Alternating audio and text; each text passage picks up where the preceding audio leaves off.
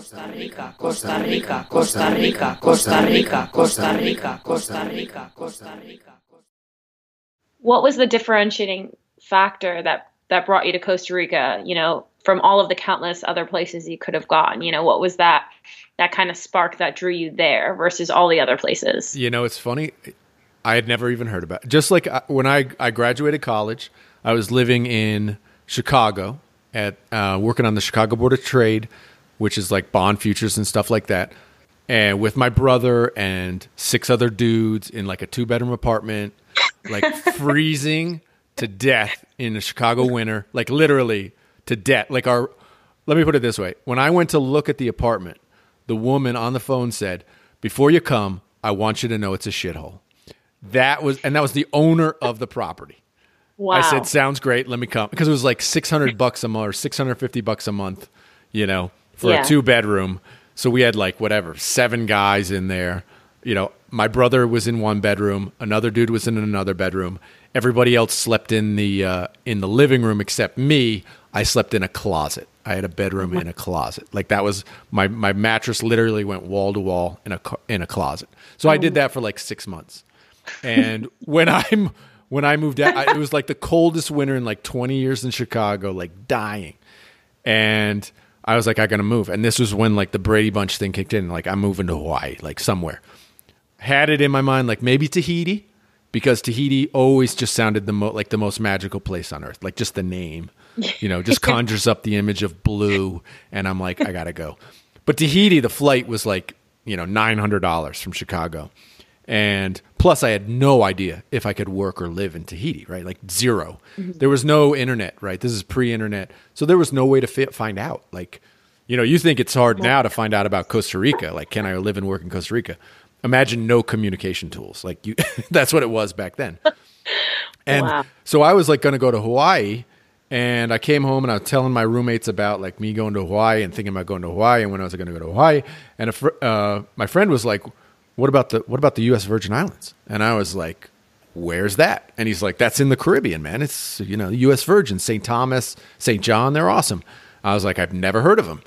He's like, "You should go, man." And so I, I researched it, and by research, I mean I went to the library and looked at like travel books because there weren't like there was no like expat books, you know, where to go, you know, how to live on five dollars a day. Like that stuff didn't really exist, or if it existed, I certainly didn't know about it and couldn't find it, right? And um, so and like, but even so, the travel books, of course, they don't tell you like, can you live, can you work, what's going on. So I literally, after like two days of like fruitless searching at the Chicago like public library, I literally just called up like the Marriott on St. Thomas and got the receptionist, and I was like, "Hi, I'm American. Can I work at your hotel?" And she's like, what you talking about? And I'm like, I need to know if you can, if I can like work on St. Thomas and live. She's like, of course you can, man. And so that was it. And so I was like, oh, St. Thomas, that's that's going to be my spot. And well, I, was like, well, let me let me. So it's either between St. Thomas and Hawaii. And like the next day, I went down to um, to the travel agent. You know, this was like you didn't. That's the only way you book flights back then. And I went to the travel agent and I was like, I'm interested in either Hawaii or or St. Thomas in the U.S. Virgin Islands. And she was like, Okay, Hawaii, I have a flight for you know 550 bucks, or I have a one way to. Uh, we have a special one way to the U.S. Virgin Islands for 250 bucks. And I was like, book it, and I booked it right then. You know, and like three weeks later, I was on the flight to uh, to St. Thomas. Wow. and, and so that the roundabout way. Um, so I lived on St. Thomas, um, and I've got you know this, my stories on St. Thomas are ridiculous, but stuff works out. Like it does work out um, if you are forced to make it work. Like for example, I landed on St. Thomas.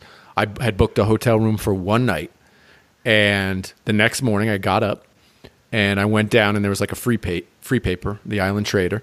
Opened the Island Trader and I'm looking like one bedroom apartment, nine hundred dollars. One bedroom apartment, you know, eight fifty, first, last, and security. One bedroom apartment, twelve hundred. Two bedrooms, fourteen hundred. And I'm like, oh, because I only went To, I had eight hundred dollars, right? It, oh like total eight hundred bucks. And I'm like, oh my god, what am I going to do? Right? What am I going to do? and I saw one apartment which was like you know it was a, a room in a house or whatever, and it was like eight hundred bucks.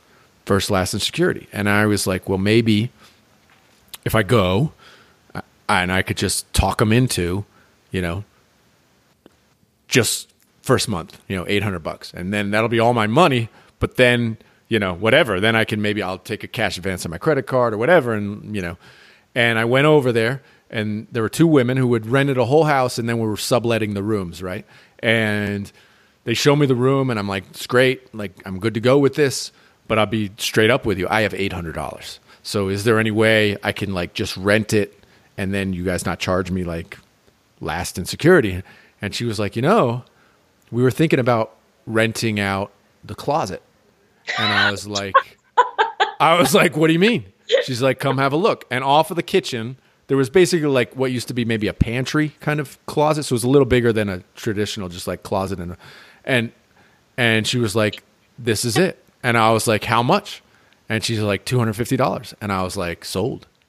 And like, that's how. That, so I literally I moved from a closet in Chicago to a closet in the U.S. Virgin Islands, and it was awesome. And it was awesome, you know. Oh my God. That's hilarious. That's totally true, one hundred percent true. And in each each one, my bed literally went wall to wall, and I always put a bar over the bed, and that's where I hung my clothes. Oh. And that and that's what you do. Oh so funny.